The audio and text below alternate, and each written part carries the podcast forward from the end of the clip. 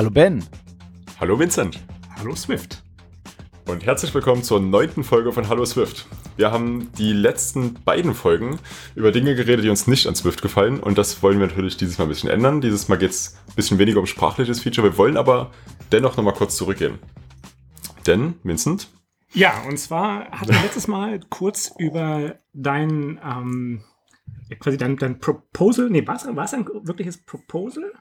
Ja, ich glaube, das ist eine Stufe vorher und das nennt ja. sich dann eher Pitch. Ah, genau, oder, oder Pre-Proposal oder Pitch, wie auch immer. Genau, wir hatten über deinen über deinen Pitch gesprochen bezüglich Keypaths ähm, oder einer, einer Erweiterung von Keypaths, ne? Mit, mit Mapping und Flatmap und solche Geschichten. Und genau. ähm, da ich selber noch nichts mit Keypaths bisher gemacht hatte oder mich auch sowieso generell mit Swift 4 bisher noch nicht irgendwie groß auseinandergesetzt hatte, habe ich das zum Anlass genommen und ein uralt Proposal, was leider bei mir beim, am Verstauben war, ähm, mal wieder ausgepackt und ähm, da mal ein bisschen mit Keepers rumgespielt, weil es der perfekte, der perfekte Match eigentlich ist. Und zwar ähm, habe ich aus meiner Zeit, wo ich viel mit C++ gemacht habe, eigentlich sehr oft ähm, Binary Search gebrauchen können und konkret vor allem sogar noch die Variaz Variationen drumherum, ähm, Lower Bound und Upper Bound, die finden dir ähm, die Elemente um deinen Suchelement drumherum quasi. Ähm, und das, diese API fehlt komplett in Swift. Und ähm, ich würde die gerne hinzufügen. Und hatte da vor langer Zeit mal so ein Proposal gemacht. Oder so vorbereitet zumindest. Oder, und auch eine, eine Beispielimplementation gemacht. Und ähm, wollte das aber so vielseitig wie möglich umsetzen und quasi sowas umsetzen, wie Keypass im Endeffekt sind. Und habe dann halt so eine quasi so eine Art Linse irgendwie mit eingebaut, wie man das so aus funktionaler Programmierung teilweise kennt. Also eine Funktion, die quasi dir ermöglicht, ein spezielles, speziellen Parameter eines Typen quasi zu extrahieren, damit man dann basierend auf dem suchen kann. Und das Ergebnis war leider alles andere als intuitiv. Und jetzt habe ich das, das. Das klingt jetzt ein bisschen technisch. Im Endeffekt ist eine Linse, also eine Linse wird in funktionalen Programmiersprachen gebraucht, weil es da diese Getter und Setter so nicht gibt. Und es geht auch noch ein bisschen drüber hinaus, weil es eben auch durch äh, Nested Abhängigkeiten durchgehen kann. Also ich kann jetzt von einer Person, dessen Kind, dessen Name, der erste Buchstabe zum Beispiel, wäre so eine Linse, die ich von außen auch aufsetzen kann. Genau, aber das, ist ja auch, genau, aber das ist ja auch in gewisser Art und Weise, vielleicht ein bisschen reduzierter Art und Weise, das, was Keepers genau machen. Ne? Du kannst ja irgendwie ja, sagen. genau sogar. Ne? Also irgendwie von, keine Ahnung, ähm, Adresse, Straße, Name der Straße oder sowas. Ähm, ja. Nur, dass es halt ohne Keypaths sehr, sehr unintuitiv und, und äh, nicht sehr schön geworden ist. Und jetzt habe ich es halt mal mit Keypaths umgebaut und jetzt ist das, jetzt habe ich das Gefühl, dass ich das Ding wirklich endlich mal einreichen kann. Ähm, ich muss es noch ein bisschen aufhübschen, weil mir ein bisschen zu viele Funktionen quasi dabei rausgekommen sind, weil ich ähm, also gewisse quasi Convenience-Methoden noch haben wollte. Also wenn zum Beispiel, wenn du auf einem Array suchst, wo die Elemente comparable sind, dann will ich halt nicht, dass du den Komparator noch angeben musst. Ich will dir aber auch die Möglichkeit geben, einen Komparator anzugeben, falls du eben eigene Logik haben willst. Und so gibt es für jede Methode, glaube ich, aktuell drei Variationen. Und ich hoffe, dass ich das noch ein bisschen reduzieren kann. Ähm, aber insgesamt hat dieser Zusatz von KeyPass das ganze Ding erheblich, erheblich schöner gemacht. Also ähm, danke für den Nerd-Snipe. Wir sind gespannt. Ja, gerne. nee, ich finde es auch eine gute Sache. Und ich finde es auch cool, dass man sieht, dass die halt zu mehr gut sind als bloß, in Anführungszeichen, bloß KVO und KVC, also Key Value Coding und Observing. Denn im Endeffekt, wie du schon sagst, halt eine Linse und überall, wo Linsen gebraucht werden, ob das jetzt Map, Flatmap oder ganz andere Methoden. Und im Endeffekt, das, was du machst, geht ja ein bisschen in die Richtung wie bei Map und Flatmap, dass man halt wirklich so eine Funktion hat, die von einem auf den anderen Typen abbildet. Und das hat sogar noch in die andere Richtung, weil du hast ja auch ein, ein Setting mit drin, wenn ich es richtig gesehen habe. Genau, genau, ja. Ja. Also es, das ist genau, ich meine, das ist genau das, was ich eigentlich haben wollte. Ähm, und jetzt löst es wunderbar mein Problem. Ähm, Jetzt hoffe ich mal, dass ja. ich genug Zeit finde, es auch äh, aus so einem richtigen Proposal zusammenzubauen.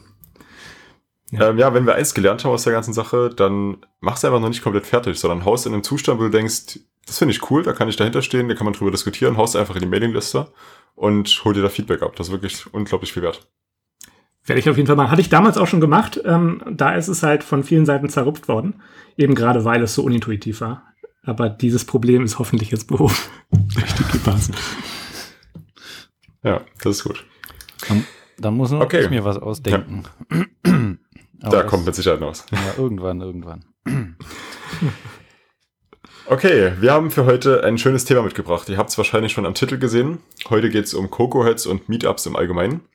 Und ich glaube, wir haben jeder unsere eigene Geschichte so ein bisschen mit Coco-Heads, weil wir alle sehr verflochten damit sind. Ähm, ja, wir kommen ja alle aus unterschiedlichen Städten und sind da auch in unterschiedlichen Communities aktiv.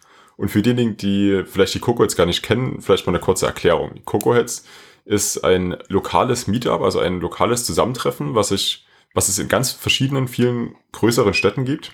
Also in, in Deutschland denke ich, glaube ich, in jeder größeren Stadt und in den USA vermutlich sogar mehrfach in größeren Städten.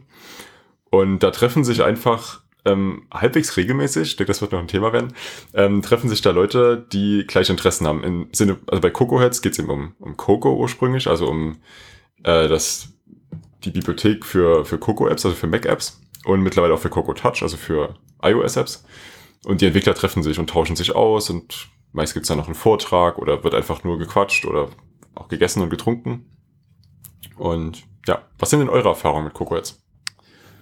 Ja, also ich habe relativ spät damit angefangen, weil ich eben am Anfang immer dachte, oh je, da sind alle total Experten. Also ich war so ein bisschen abgeschreckt von all den ähm, Vorträgen, die ich gesehen habe von ähm, von Konferenzen und da sitzt du dann immer da und da hat jemand präsentiert irgendwas und dann denke ich mir, wow, wow, krass. Ähm, und deswegen war ich ein bisschen abgeschreckt. Ich dachte, das wäre halt bei Coco Heads dann auch die ganze Zeit so und ich passe da nicht hin. Ähm, und dann bin ich aber irgendwann mal hin und dann war das ganz cool, weil da konnte man einfach mit Leuten reden, die genauso verrückte Sachen machen wie man selber oder halt äh, äh, überhaupt mal mit Leuten reden, weil ich eben in meinem Bekannten- und Verwandtenkreis eben nicht so viele Nerds habe. Und äh, seitdem, also es war halt leider nicht in, in meiner Stadt, sondern in einer anderen Stadt, musste ich lange hinfahren. Und äh, zum Glück hat jetzt vor, weiß ich nicht, vielleicht äh, einem Jahr oder sowas, hier auch in Düsseldorf in Coco Heads äh, wieder angefangen, regelmäßig stattzufinden. Und seitdem gehe ich da regelmäßig hin ähm, und habe sehr viel Spaß dabei. Sehr cool. Wie viel sind das mittlerweile? Also, Ähm, also es war, die, das Coco Heads wurde jetzt gerade mit einem Meetup zusammengelegt und seitdem sind es immer so vielleicht so 12, 15 Leute und vorher waren es eher so acht. Also es war nicht so gut besucht, aber äh, es geht ja um die Qualität und nicht um die Quantität. naja, das ist in etwa das, wie es, wie es in, in Frankfurt ist. Ähm, da bin ich, glaube ich, 2008 oder so, 2007, 2008, bin ich zum ersten Mal in Frankfurt zum Coco Heads. Ähm, und da waren es, glaube ich, noch so, da dürften es vielleicht so acht, neun Leute gewesen sein. Ähm, ich weiß gar nicht mehr genau, wieso ich da, also wie ich da eigentlich drauf gekommen bin, da hinzugehen. Also ich war, ich war lange, lange Zeit irgendwie über meinen Vater bei der Mac User Group. Irgendwie so. Ähm, also eher so User, User-zentrisch. Ähm, und Davon gibt es ja auch noch mehr. Also, um mal noch kurz auszuschweifen, die Genau. Coco-Heads sind jetzt ja speziell Entwicklergruppen, aber es gibt auch halt so User-Groups, wie du es gerade schon gesagt hast. Und die Mac, beziehungsweise ich glaube, eine Apple-User-Group gibt es in Dresden bei uns auch. Genau. Da gibt's ja ganz viele von. Also in dem konkreten Fall zum Beispiel die, die Mac-User Group, die war immer in Uniräumen, irgendwie in der, in der Archäologie. Da gab's einen, einen Dozenten, der das halt irgendwie gleich noch diese User Group gemacht hat und dann die Räume zur Verfügung gestellt hat. Und da ist dann irgendwann zum Beispiel mal der äh, Lemke heißt da, der Programmierer von, von Graphic Converter. Erinnert ihr euch vielleicht noch so eine uralt ähm, App für Mac zum Konvertieren verschiedenster Bildformate?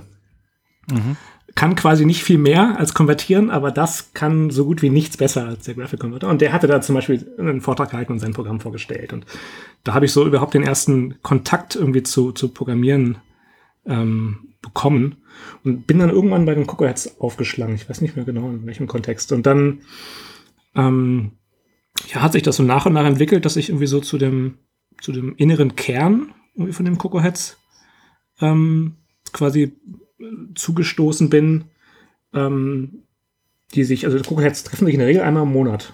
Das ist wahrscheinlich Ja. in allen Städten so, ne? Ja. Ähm, Ja. Und also in Frankfurt gibt es keine, ich weiß nicht, wie es bei euch ist, in Frankfurt gibt es keine, äh, oder zumindest bis ich dann irgendwann nach, nach Berlin weg bin, gab es in Frankfurt keine festen ähm, Vorträge zum Beispiel. Ähm, und auch, also das Ganze ist eher, hat eher so ein bisschen den Charakter vom Stammtisch, nur dass man sich halt nicht irgendwie in einer Bar oder in einer, äh, irgendwie in einer Kneipe trifft, äh, wo man irgendwie sich schlecht hören kann, sondern dass es halt in einem Coworking Space ist mit Beamer und, und Mate und alles, was man so braucht für, für einen Meetup.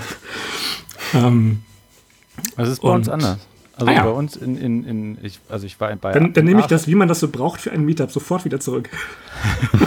also äh, bei, in, in Aachen war ich, in, in Köln war ich ähm, ein paar Mal und in Düsseldorf und da war jedes Mal ähm, waren da Vorträge. Ähm, also jetzt nicht nichts Großes, zum Teil einfach nur so eine halbe Stunde mal Accessibility vorgestellt oder sowas. Ähm, aber auf jeden Fall immer Vorträge. Ist halt gut, wenn so ein Vortrag da ist, weil es immer dann auch eine, eine Diskussionsgrundlage ist. Also kommt man eben äh, schnell dann über dieses Thema ins Gespräch, was ich ganz nett finde. Ja, und es bringt Leute überhaupt erst dazu zu kommen. Ne? Also in Frankfurt. Ja, genau. In Frankfurt ist es halt wirklich so ein, so ein, so ein, fester Kern von, sagen wir mal, zehn Leuten. Man kennt sich quasi, es ist wirklich eher wie so gut freundschaftlich. Man, man weiß ganz genau, was jeder macht. Man, jeder kennt sich mit Vornamen und wenn dann mal ein neuer dabei ist, dann, dann äh, quasi muss er sich gleich vorstellen. So. Mhm. Während du irgendwie hier in Berlin, wenn du irgendwie neu dazu kommst, ja, dann bist du halt einer von fünf, sechs, sieben, acht, neun, zehn neuen dieses Mal.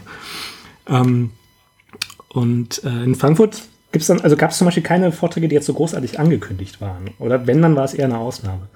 Ähm, und es hatte eher so ein bisschen, wie gesagt, so einen zusammen in einem großen Tisch sitzen und dann findet sich immer relativ schnell irgendein Thema. Also es gibt dann oft so kleine Grüppchen, die über irgendwas reden und dann irgendwann quasi dann schwappt so ein Thema auf die restlichen Gruppen mit über, weil es vielleicht gerade so interessant ist oder einer oder eine ähm, sagen, boah, ich habe hier dieses coole Projekt gefunden, das muss ich gerade mal zeigen oder ich habe diesen oder andersrum, ich habe diesen fatalen Bug und ich komme da nicht dahinter.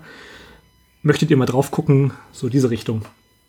Ähm, Habt ihr das auch bei euch? Also, das finde ich, das fand ich sehr, sehr sympathisch an Frankfurt, während Berlin da komplett anders ist. Aber vielleicht, wie ist da eure, wie, wie sind eure Meetups da?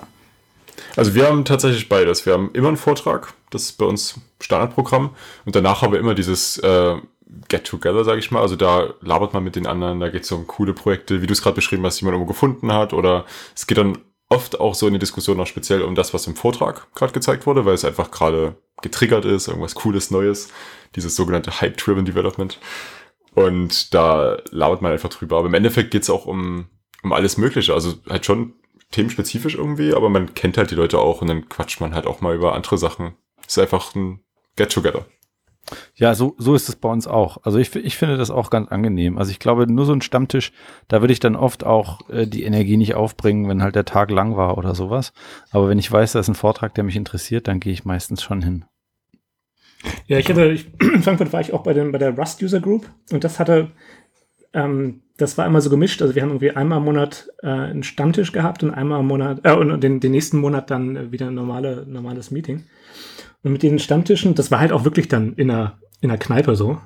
Da, das, weiß nicht, da bin, bin ich irgendwie nicht warm geworden. Ähm, und äh, weil du irgendwie, weiß nicht, also du, du kannst also dann. Bei uns geht's dann nach meistens immer noch in der Kneipe. Wir sind halt meistens in der, bei der Firma oder ja, eigentlich immer bei einer Firma irgendwo und danach geht's dann meistens nochmal in eine Kneipe.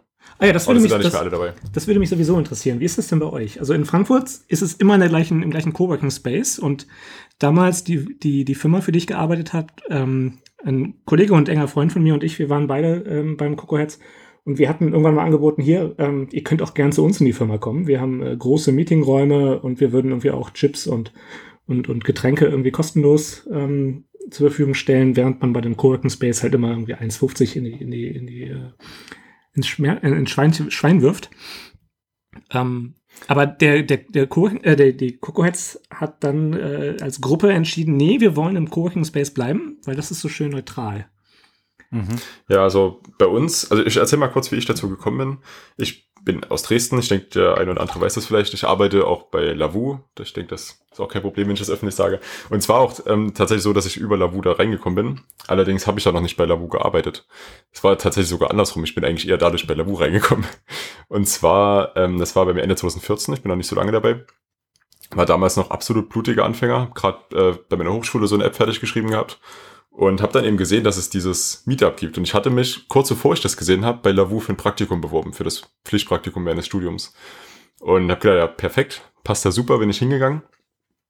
Ähm, war damals ein Vortrag. Es gibt, wie gesagt, bei uns immer Vorträge und es auch immer bei Firmen, die es anbieten. Da gibt es eigentlich kein Problem, das, da was zu finden.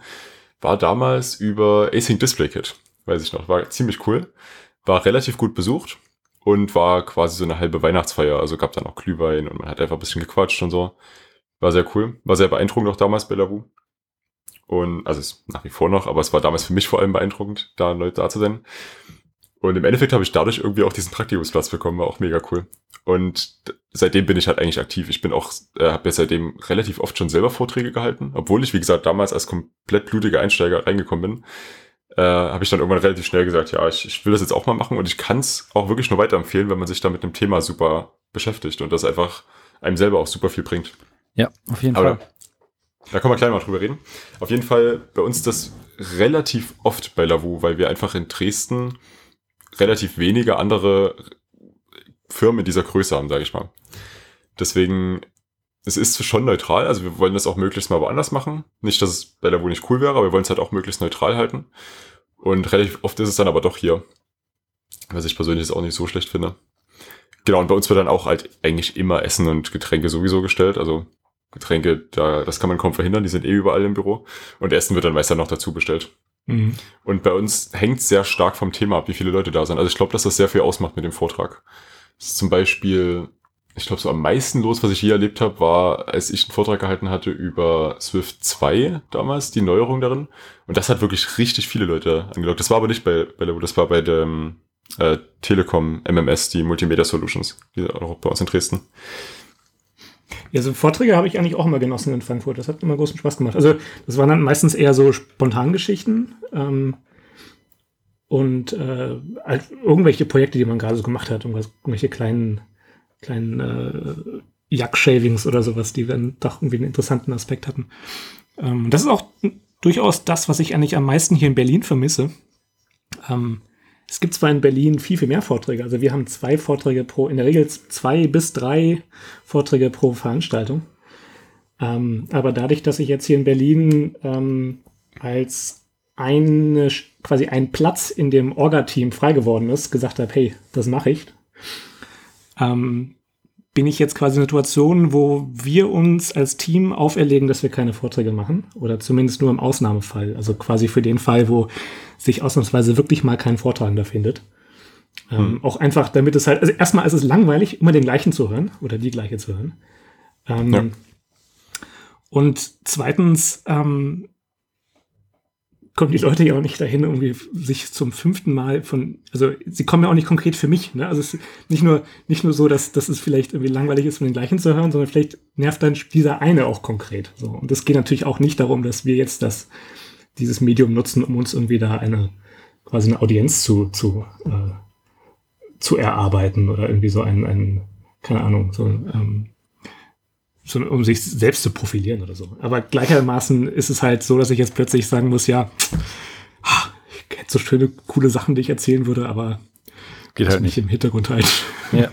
ja, aber also was ich halt auch beobachte jetzt äh, bei, bei den Meetups hier oder bei den, bei den Cocoheads hier in der Gegend, dass die oftmals äh, in einer Woche oder, oder, oder paar Tage vor, vor den Cocoheads noch äh, Themen suchen. Dadurch, dass sie halt immer eben einen Vortrag haben wollen und dass es zum Teil schwierig ist, Leute zu finden, die irgendwas erzählen wollen. Und das finde ich immer so ein bisschen schade, weil ich, ich habe das Gefühl, dass jeder was zu erzählen hat. Also selbst wenn du, keine Ahnung, seit vielleicht zwei, drei Wochen iOS entwickelst, hast du irgendwas zu erzählen, was ähm, zumindest als Diskussionsgrundlage dienen kann. Also kannst ja einfach auch nur erzählen, wie schwer es dir gefallen ist, da reinzukommen und was du benutzt hast, um da reinzukommen. Und das kann dann schon wieder eine Diskussion anwerfen, von wo auch, wo auch die, die alten Hasen sozusagen dabei sind und dir sagen, äh, wie sie das gemacht haben, was ja auch interessant ist. Also ich finde das immer schade, wenn, wenn äh, sich Leute davor scheuen. Also ich habe auch manchmal äh, in, in, in Köln dann äh, am Sonntag gesagt, ja, ich halte morgen einen Vortrag, nur damit einer, ein Vortrag gehalten wird oder sowas. Und das ist auch, ähm, also ich, ich möchte Anfänger dazu ermutigen, dorthin zu gehen und auch ruhig äh, die Leute anzuquatschen, also auch die Vortragenden, wenn ihr irgendwas sie fragen wollt, die sind genau dazu da, damit sie mit euch quatschen. Ja, finde ich ganz genauso. Ich finde, das ist auch Du hast es ja ganz am Anfang schon angesprochen. Du hast ja, bist ja selber lange nicht hingegangen, weil du Angst hattest, dass das zu, zu, ab, zu hoch für dich ist, Genau. dass du da nicht mitkommst. Und das ist halt absolut nicht der Fall. Also das, wie gesagt, ich bin als blutiger Anfänger und ich fand es super interessant. Ich habe nichts verstanden von dem, was gezeigt wurde, aber es war super interessant, auch die Leute kennenzulernen und mir hat's extrem geholfen. Und dann auch später, das, das eigene Vortrag halt hat extrem geholfen. Sowieso finde ich, dass prinzipiell die Vorträge ähm, immer so von der, also sehr, also in der Regel sehr anfängerfreundlich sind. Und ähm, so die richtigen Hardcore-Vorträge, die wirklich jetzt so tief ans Eingemachte gehen, die hast du eigentlich sowieso nicht, weil du weißt, dass du da einfach, also da verlierst du die Hälfte des Publikums, einfach weil du, äh, weil du ähm, im Zweifelsfall irgendwelche äh, Nischenkenntnisse voraussetzt. Ähm, das macht einfach keinen Sinn. Ähm, also haben wir bisher eigentlich auch nicht gehabt. Ähm, wir haben es so, wir suchen auch regelmäßig. Wir haben eigentlich bisher immer geschafft, zwei Vorträge zu haben. Ähm, wir haben auch, ähm, also wir haben auch jetzt regelmäßig irgendwelche Firmen, die sich bei uns melden. Also jetzt gerade muss ich eigentlich mich heute Abend noch dringend darum kümmern, eine, eine Firmenanfrage zu beantworten und irgendwie für, also wir, wir, wir rotieren das bei uns. Wir haben, wir haben vier Leute im Team und äh, jede Person übernimmt halt eins und dementsprechend hast du halt dann im Jahr drei Events, die du planst. Das ist absolut machbar. Und ähm, ich habe jetzt das Glück, dass der die Location, die ich als nächstes plane, die ist bei mir genau gegenüber in der Straße. da kann ich dann quasi einfach im Nachhinein ins Bett fallen. Wie ist denn das eigentlich in Berlin? Also ich war jetzt äh, bisher nur in Dresden bei den Cocoets. Ich war das eine Mal nur jetzt im Mai, glaube ich, war das, bei den Cocoets Berlin mit dabei. Mhm. Das war für mich eine super Erfahrung, weil es war, wie gesagt, das erste Mal woanders als in Dresden. Und zwar aber völlig anders als in Dresden. Also es waren zum einen, waren es ja zwei oder drei Vorträge sogar, ich weiß gar nicht. Ja, das waren sogar drei. Ich kann, Ja. ja. ich kann mich gerade an zwei erinnern, aber stimmt, es waren drei. Und äh, was ich aber gemerkt habe nach den Vorträgen, war dann halt irgendwie auch Schluss. Also erstens waren viel weniger Leute da, als ich gedacht habe. Ja, das war, auch ein, das war auch ein sehr ungewöhnliches äh, Meetup, ja. Ja, es war ein sehr gutes Wetter, muss man dazu sagen. Und die Leute haben wahrscheinlich dann lieber das Wetter genossen. Und es war am, Und- am Tag, wo vorher am gleichen Tag noch die UI-Conf war in Berlin. Ja, das ist aber eigentlich, denke ich, eher ein Punkt, dass viele Leute hinkommen. Also ich zum Beispiel war ja wegen der UI-Conf in Ja. Berlin und bin deswegen damit zum Meetup. Ja, ja, ich, so genau Aber- können wir es nicht sagen, ja. Ja. Auf jeden Fall war danach dann relativ schnell alles vorbei. Also was, was ich mega cool fand, ähm, das Meetup war bei Microsoft. Die haben da auf dem, äh, unter die Linden war das hier direkt, ne? Mhm. Die haben da so einen, so einen Store gehabt, wo man irgendwie Dinge ausprobieren kann. So das Surface Hub zum Beispiel, was ich total cool fand. Ist Aber, das so ein bisschen äh, was wie eine am coolsten- Bar, aber als Café. Also du kannst dort Genau, wirklich also- essen ja. und trinken. Genau, und das gab's halt auch. Also die haben von sich aus gesagt, da kann man kostenlos Meetups machen. Meldet euch an und wir machen das. Und dann stellen die noch Getränke und Essen. Und war richtig cool. Also das fand ich wirklich gut. Hat sich super gut gemacht. Auch auf diesem Surface Hub eben die, die Präsentation. Und zwar äh, auch ein bisschen professioneller als bei uns. Ihr hattet ja dann auch eine Aufnahme gemacht. Das machen wir, das bringe ich gerade ein bisschen voran bei uns. Mhm. Ähm, aber ansonsten haben wir das vorher nie gemacht, was total schade ist, weil das ja, ähm, weil viele Leute nicht hin können oder einige zum Beispiel, die ich kenne, die ja aus Dresden weggezogen sind, aber trotzdem noch mit, der, mit dem Kogwitz verwachsen sind und irgendwie dennoch das ein bisschen mitverfolgen wollen. Und halt auch einfach, weil die Themen ja interessant sind und sich das ja lohnt, das Spiel anzuschauen. Also wir haben, wir haben jedes Mal Aufnahmen, wenn möglich. Ähm, sofern das die Vortragenden äh, natürlich auch wollen. Die wir dann auf unseren, auf einen YouTube-Channel ähm, packen. Ähm, Ja. Und genau, wir haben in der Regel zwei Vortragende, ähm, die aufgenommen werden. Und ja, das kann ich leider auch bestätigen, dass es nach den Vorträgen oft relativ schnell Schluss ist. Ähm, jetzt der, der, dieses, Meet, dieses Meetup, bei, bei, wo, du, wo du da warst, bei Microsoft war ein bisschen ungewöhnlich, weil so wenig da waren. Also es waren irgendwie vielleicht so 30 Leute da. Normalerweise haben wir so 60 bis 80 und also wir haben in der Regel 100 Leute auf Meetup angemeldet und kommen dann vielleicht, kommen tun so 70 oder 80, ähm, wenn es Ja, hochkommt. das, das habe ich schon mitbekommen. Insofern war das sehr ist ja- ungewöhnlich. Es kommt ja noch dazu, dass es sogar noch mehr Meetups in, in Berlin gibt. Ja, es genau, gibt also ja. jetzt auch mehr noch iOS und Swift bezogen. Es gibt ja noch Swift die- Berlin zum Beispiel und die haben zumindest auf Swift Meetup noch viel, viel mehr Mitglieder. Also wir haben 800 und Swift Berlin hat, glaube ich, 1000 irgendwas, 1100 oder so. Riesig. Das würde ich vielleicht, das würde ich vielleicht kurz als letztes Thema noch mitnehmen. Wie organisiert sich denn Coco jetzt bei euch? Ähm, was meinst du, wie das sich organisiert? Also, wie das Also angekündigt du ja wird grad- zum du Beispiel? hast ja gerade oder? Meetup angesprochen. Es gibt ja Ach so, Meetup.com, mhm. das ist richtig ein Service dafür. Den nutzen Genau. relativ viele. Ähm, der ist, glaube ich, kostenpflichtig, oder? ja, du zahlst, glaube ich, einen Fünfer im Monat als Veranstalter. Ich Ja, weiß das- gar nicht genau, wie das- wir das eigentlich machen. Also wer das zahlt bei uns, ob das irgendwie. Können. Genau, das finde ich nämlich Genau, problematisch. genau. Also ich, weiß nicht, irgendwer muss es ja zahlen. Und das Ja. wird ja nicht komplett gesponsert, man will es ja neutral halten. In Frankfurt haben wir einfach so eine, haben wir so einen Klingelbeutel gehabt, wo einfach dann, Ja. keine Ahnung, jeder, jeder mal, wenn so 10, 15 Leute kommen, dann wirft halt jeder bei jedem zweiten, dritten Mal einfach irgendwie einen Zweier oder sowas in den Klingelbeutel, statt sich für das gleiche Geld irgendwie eine Mate aus dem Kühlschrank zu nehmen oder so. Dann läuft das auch. Ja, das, das geht dann. Ist bei uns halt nicht der Fall. Ich glaube, bei uns zahlt das momentan auch der Veranstalter einfach. Naja. Was auch jetzt nicht so cool ist eigentlich. Und bei uns wird es äh, zum Teil deswegen, aber auch, glaube ich, einfach, weil die Kommunikation ein bisschen besser dort läuft, über Facebook gemacht, was aber halt für viele auch nicht so cool ist, weil viele Facebook ja explizit meiden. Naja, nee, bei Aber uns ist das rein, rein Meetup. Meetup und unseren jeweiligen äh, Twitter, Twitter-Account, über den dann die Ankündigungen gemacht werden, dann meistens während des Events irgendwie nochmal Fotos oder sowas getweetet werden von den Vortragenden. Ähm, und zum Schluss wird dann nochmal für die jeweiligen Video-Uploads der Link gepostet. Ähm, genau, und ansonsten alles auf Meetup, ja. So läuft Wie ist es bei euch, Tom? Ähm, gute Frage. Das ist auf Meetup und ich glaube, also es ist meistens eben bei einer, bei, bei zwei verschiedenen Firmen äh, hier in Düsseldorf und ich glaube, äh, eine von beiden zahlt das. Ich weiß aber nicht genau, wer das ist. Also ich weiß Okay. jetzt nicht, welche das zahlt. Ich würde vermuten Trivago, aber ich, ich kann es nicht mit Sicherheit sagen. Wir sind übrigens in Berlin Okay, jedes Mal woanders. Wir sind jeden Monat woanders. Das ist eigentlich sehr cool. Also du, du lernst Berlin gut kennen. So als jemand, der gerade erst nach Berlin gezogen ist, habe ich viel von Berlin einfach nur durch die verschiedenen Locations der Meetups kennengelernt. Zum Beispiel waren wir einmal in einer Location, wo dann der, der, der Typ von der Firma sagte, ja übrigens, das hier ist das Gebäude, in dem Konrad Zuse seinen Z3 gebaut hat. Oh, Und das ist halt schon geil. Da stehst du da und denkst so, oh, okay. Und gehst dann Den kann man übrigens anschauen im, im Technischen Museum in Berlin. ja. Genau, da wollte ich auch Sehr noch hin, interessant. auf jeden Fall. Ja. Ja. Ja. dann, dann googelst du der Adresse und merkst, ah ja, gut. Hat sogar gestimmt, was er gesagt hat. Okay, ich glaube, wir Okay. müssen äh, zum Schluss kommen. Ja, ganz wir haben noch die Kurz äh, abschließend vielleicht noch. Ähm, also wenn ihr zu Coco jetzt gehen wollt, dann schaut am besten auf Meetup. Ich denke, da ist man auf, am besten beraten. Ja. Könnt euch da kostenlos registrieren, auch direkt mit Facebook oder mit anderen sozialen Netzwerken, wenn ihr da bequem seid, so wie ich. Ähm, und dann sucht ihr einfach in der Suche nach Coco Heads. Ich glaube, es gibt auch ein zentrales Register, aber ich weiß nicht, ob da alle eingetragen sind.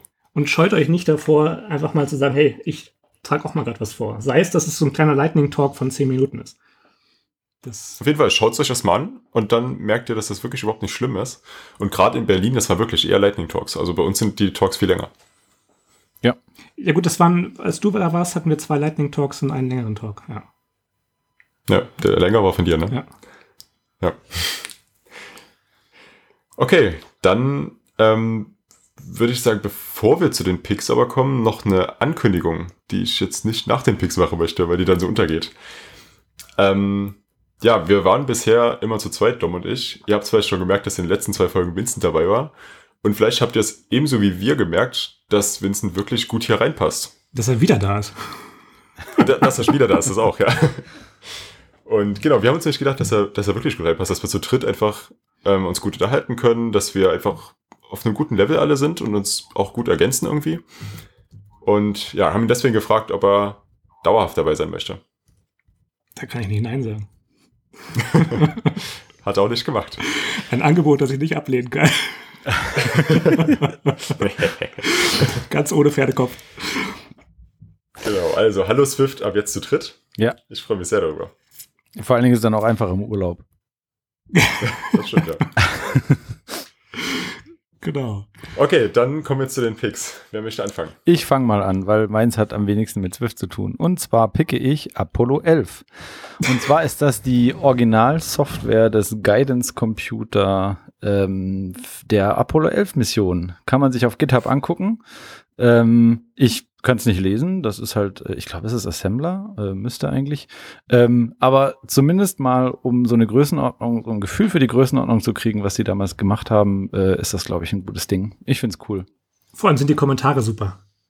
Also wenn man, äh, ich fand eigentlich, ich kann auch äh, diesen, die, die- diese Assembler-Form nicht lesen, auch generell bin ich jetzt nicht wirklich äh, versiert in Assembler. Ähm, die Kommentare auf der rechten Seite, die sind, fand ich großteils viel, viel interessanter als ein Teil links. Also selbst wenn du einen Teil links davon nicht verstehst, haben sie so extrem viel Dokumentation. Also du hast, dieses ganze Ding ist quasi ein bisschen wie so Literate Programming. Du hast so links den Code ne? und rechts hast du quasi die Geschichte dazu. Und das ist extrem interessant zu sehen, was da Ja. genau passiert. Ja. yes, it is a snapshot sublist. ja, ist echt cool. Genau, und du, du sagtest, äh, äh, Dom, du sagtest irgendwie mit Debugger und so ein Kram, ne? Also das Ding ist nicht nur der Code, sondern da ist noch ähm, weitaus mehr dabei, ne? Ich weiß gar nicht genau, was da alles dabei ist. Ich habe es jetzt noch nicht so durchsucht, weil ich kann mit dem Zeugs nicht so viel anfangen. Hast du es noch nicht laufen lassen auf deiner? Nee, noch deiner nicht, Rakete? noch nicht. Nee, ich habe also ich habe äh, meine Raumkapsel ist gerade noch im Keller. Ich habe die jetzt noch nicht entstaubt, ist noch nicht laufen lassen. Nee, nee. Ja, dann das ist richtig cool. Apropos Fliegen, mache ich mal die Überleitung zu meinem Pick einfach. Ähm, mein Pick ist, nennt sich Apolidae. Apolidae ist die Familie der Segler, ähm, von denen der Mauersegler einer der, der äh, äh, Arten in der Familie der Segler ist. Oder auf Englisch Swift. Und Apolidae ist ein Command-Line-Tool zum Suchen nach Swift-Packages auf GitHub. Also das, was uns bisher quasi gefehlt hat, dadurch, dass äh, der Swift Package Manager zwar Packages bauen kann, er aber kein zentrales Repo hat. Oder kein, also so kein zentrales, ja doch, Repo im Endeffekt. Ähm, oder zentrales Index. Ähm, und mit diesem Apolidae kannst du, ähm, der installiert sich dann als ein, ein Subkommando von einem Swift-Compiler. Ähm, du gibst dann ein ähm, Swift-Katalog und dann äh, zum Beispiel Search und dann gibst du deinen Suchbegriff ein. Also, keine Ahnung. Ähm, Alarm, Swift. ja, oder Alarmofire oder was auch immer. Und dann kriegst du ähm, aufgelistet alle Repositories, die ein Package-Manifest enthalten, also dementsprechend Swift-Package sind und ähm, die irgendwie dieses Wort enthalten. Und das finde ich doch sehr cool. Ähm, mit der ja, Aussicht, dann doch vielleicht irgendwann auch nach und nach zu wachsen. Also wirklich ähm, ein, ein vollwertiges Tool zum automatisierten Bearbeiten deines Manif Manifests zu werden. Ähm, also dem automatisierten Updaten von, von Dependencies oder hinzufügen oder entfernen oder was auch immer. Sehr ja, cool. das ist mein Pick. Das ist wirklich cool. Vielleicht noch erwähnenswert, das Ganze ist geschrieben von Kilian, der auch schon in der Show war. Genau. Okay, ähm, ja, mein Pick, ich denke, viele von euch haben das vielleicht schon auf diversen Portalen gesehen, ist ARKit Core Location. ARKit hat wahrscheinlich jeder schon gehört, ist dieses neue coole Kit von Apple, mit dem eben Augmented Reality möglich wird. Und da hat sich jemand die Mühe gemacht, das Ganze mit Core Location zu verbinden, also mit dem Framework, was für GPS-Koordinaten und wo bin ich auf der Welt ähm, sich beschäftigt. Und der hat gedacht, das könnte man auch super verbinden und hat da drei Experimente gemacht. Ich glaube, in diesem Repository sind zwei dieser Experimente und eins habe ich heute noch auf Twitter gesehen. Ähm, das eine ist, da ähm, ist man irgendwo, also irgendwo auf der Welt, klappt im Endeffekt tatsächlich überall und dann schaut man einfach mit der iPhone-Kamera rundherum und sieht dann so ein bisschen die äh, Point of Interest, also die Sehenswürdigkeiten um einen herum, die dann eben gehighlightet werden. Mit AR-Kit ist dann halt wie so eine kleine Bubble, die direkt drüber ist und dann sieht man, in welche Richtung man muss. Und vor allem diese, diese ich Marker sind also sturmsicher. Mag noch so ein Sturm wüten, die Dinger, die rütteln überhaupt nicht. Also wenn du so vor ein paar Jahren dir nochmal Ja. so, so AR angeschaut hast, dann sind diese Marker in der Regel rumgesprungen wie wild. Das, das Ja. Ding ist also bombensicher. Ja, also ich, AR echt, ich war echt, AR echt krass äh, impressed. Ja. Also das AR-Kit ist wirklich klasse. Das, das funktioniert dann nicht nur über Computer Vision, da kommt ja dann noch eben das, das Core ML, also das Machine Learning mit rein, wo der versucht, Pattern zu erkennen und damit Objekte und vor allem eben Oberflächen zu erkennen. Und das alles verbunden mit, in dem Fall Core Location, ist wirklich cool. Ähm, das zweite, das geht dann, baut ein bisschen darauf auf. Also be- beziehungsweise noch zum ersten, ich kann mir sehr gut äh, Apps vorstellen, die das wirklich machen. Sehenswürdigkeiten ist so das eine, aber was es zum Beispiel auch geben könnte, was mir gleich eingefallen ist, weil es es nämlich damals schon mal gab, ist die Briefkastensuche von der Deutschen Post. Oh ja. Die hatten das damals mal. Und das kann man da super machen. Und was jemand im, im Slack schon noch geschrieben hatte, wäre für Geldautomaten suchen oder so. Oder Spätis in Berlin. Ja. ja, okay, da werden wahrscheinlich zu viele dargestellt. Nein, aber es gibt einfach so viele Anwendungsfälle, Dinge, die man suchen kann. Ja, da gibt es so viele will- Apps. Also so viele Apps, die, also ich habe das früher auch schon gesehen bei Apps, zum Beispiel so äh, Apps, die, also ich glaube Comporning und so ein Zeugs, die haben sowas auch gemacht früher. Nur es war halt früher total schlimm äh, und jetzt Ja. kann man das in vernünftig Und jetzt- machen. Jetzt kriegt das halt jeder richtig gut hin, dank AR-Kit. Ähm, genau, was er dann drauf aufbauend gemacht hat, ist dann eine Navigation und die sieht auch mega cool aus. Ich, die kann ich gar nicht so beschreiben, so cool wie die ist. Der hat dann hier auch jetzt ein GIF mit reingemacht in den Repository. Die Links sind natürlich wie immer in den Show Notes. Und da hat er jetzt äh, sich zum Beispiel einen Starbucks rausgesucht, wo er hingehen möchte, was ich mir übrigens auch gut vorstellen kann, dass Starbucks sowas reinmacht. Und dann hat er sich das eben jetzt hinterwigieren lassen und jetzt hat er die Kamera vor sich und hat dann einfach groß und fett die Straße markiert, wo er lang muss. Dann riesig große rote Pfeile, die mit über der Straße dran prangern. Oder über, den, ja. über der Straße schweben, ja. Und äh, es sieht einfach mega cool aus. Und halt alles total, als wäre es tatsächlich in der Welt. Bewegt sich gar nicht. So ein bisschen wie beim Kindergeburtstag, so die, die, die Spur von Luftballons hin. Ja, genau. Ja. geht, geht stark in die Richtung auf jeden Fall. Sehr cool. Und ähm, das letzte Experiment, das ist hier nicht in dem Repository, aber ich hatte es eben auf Twitter gesehen von ihm. Da hat, das war eher so ein bisschen angelehnt, dass es nicht am iPhone benutzt wird, sondern eben eventuell in einer AR-Brille, die Apple eventuell ähm, gerade am entwickeln ist. Und das war, ähm, das, da kann man sich die Brille aufsetzen und dann eine Runde joggen gehen. Und dann hat er jetzt in dem Fall so eine kleine Runde nur gedreht, ist die dafür aber mehrfach gelaufen und konnte sich dann ab der ersten Runde quasi selber sehen, wie er dort langgelaufen ist und sich selber überholen sozusagen, um zu sehen, ich wäre jetzt immer schneller. Und dann hat auch so ein kleines Hub-Display eben noch unten eingeblendet mit der Karte, wo er sich gerade befindet und so. Dann halt auch das, groß, das Ziel eben mit einer großen Flagge, die da schwebt mitten in der Luft.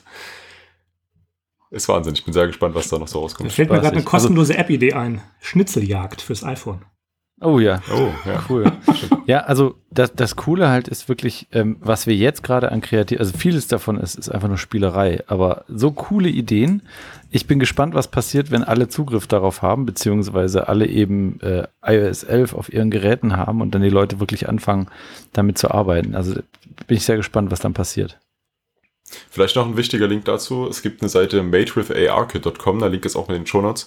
Da gibt es noch viel mehr Ideen, was alles schon mit ARKit jetzt nur an dieser kreativen Phase gemacht wurde. Ja. Sehr cool.